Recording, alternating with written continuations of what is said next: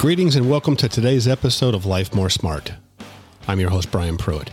If you haven't already done so, press that subscribe button so you'll never miss another podcast.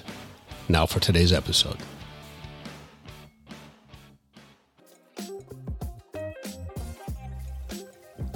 Today, I'd like to talk to you about overcoming the disruptions.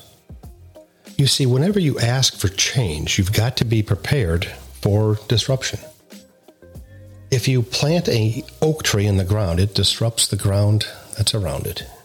If you plant a peach tree in the ground, as it grows, it's going to disrupt the ground around it. You see, there's no way you can have growth without the disruption. God said that when you say change, I send you disruption. So don't let the disruptions become distractions, become distractions in your life. Now, this is a key point.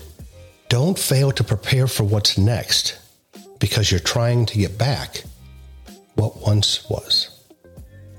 You see, when the grape comes out of the other side of the crushing machine, it knows it will never be a grape again, but it will be wine. And so, the challenge of our lives, the challenge I present to you is to turn your crushing into wine. That's it for today, everyone. May the Lord bless you and keep you. May the Lord make his face shine on you and be gracious to you. May the Lord turn his face toward you and give you peace.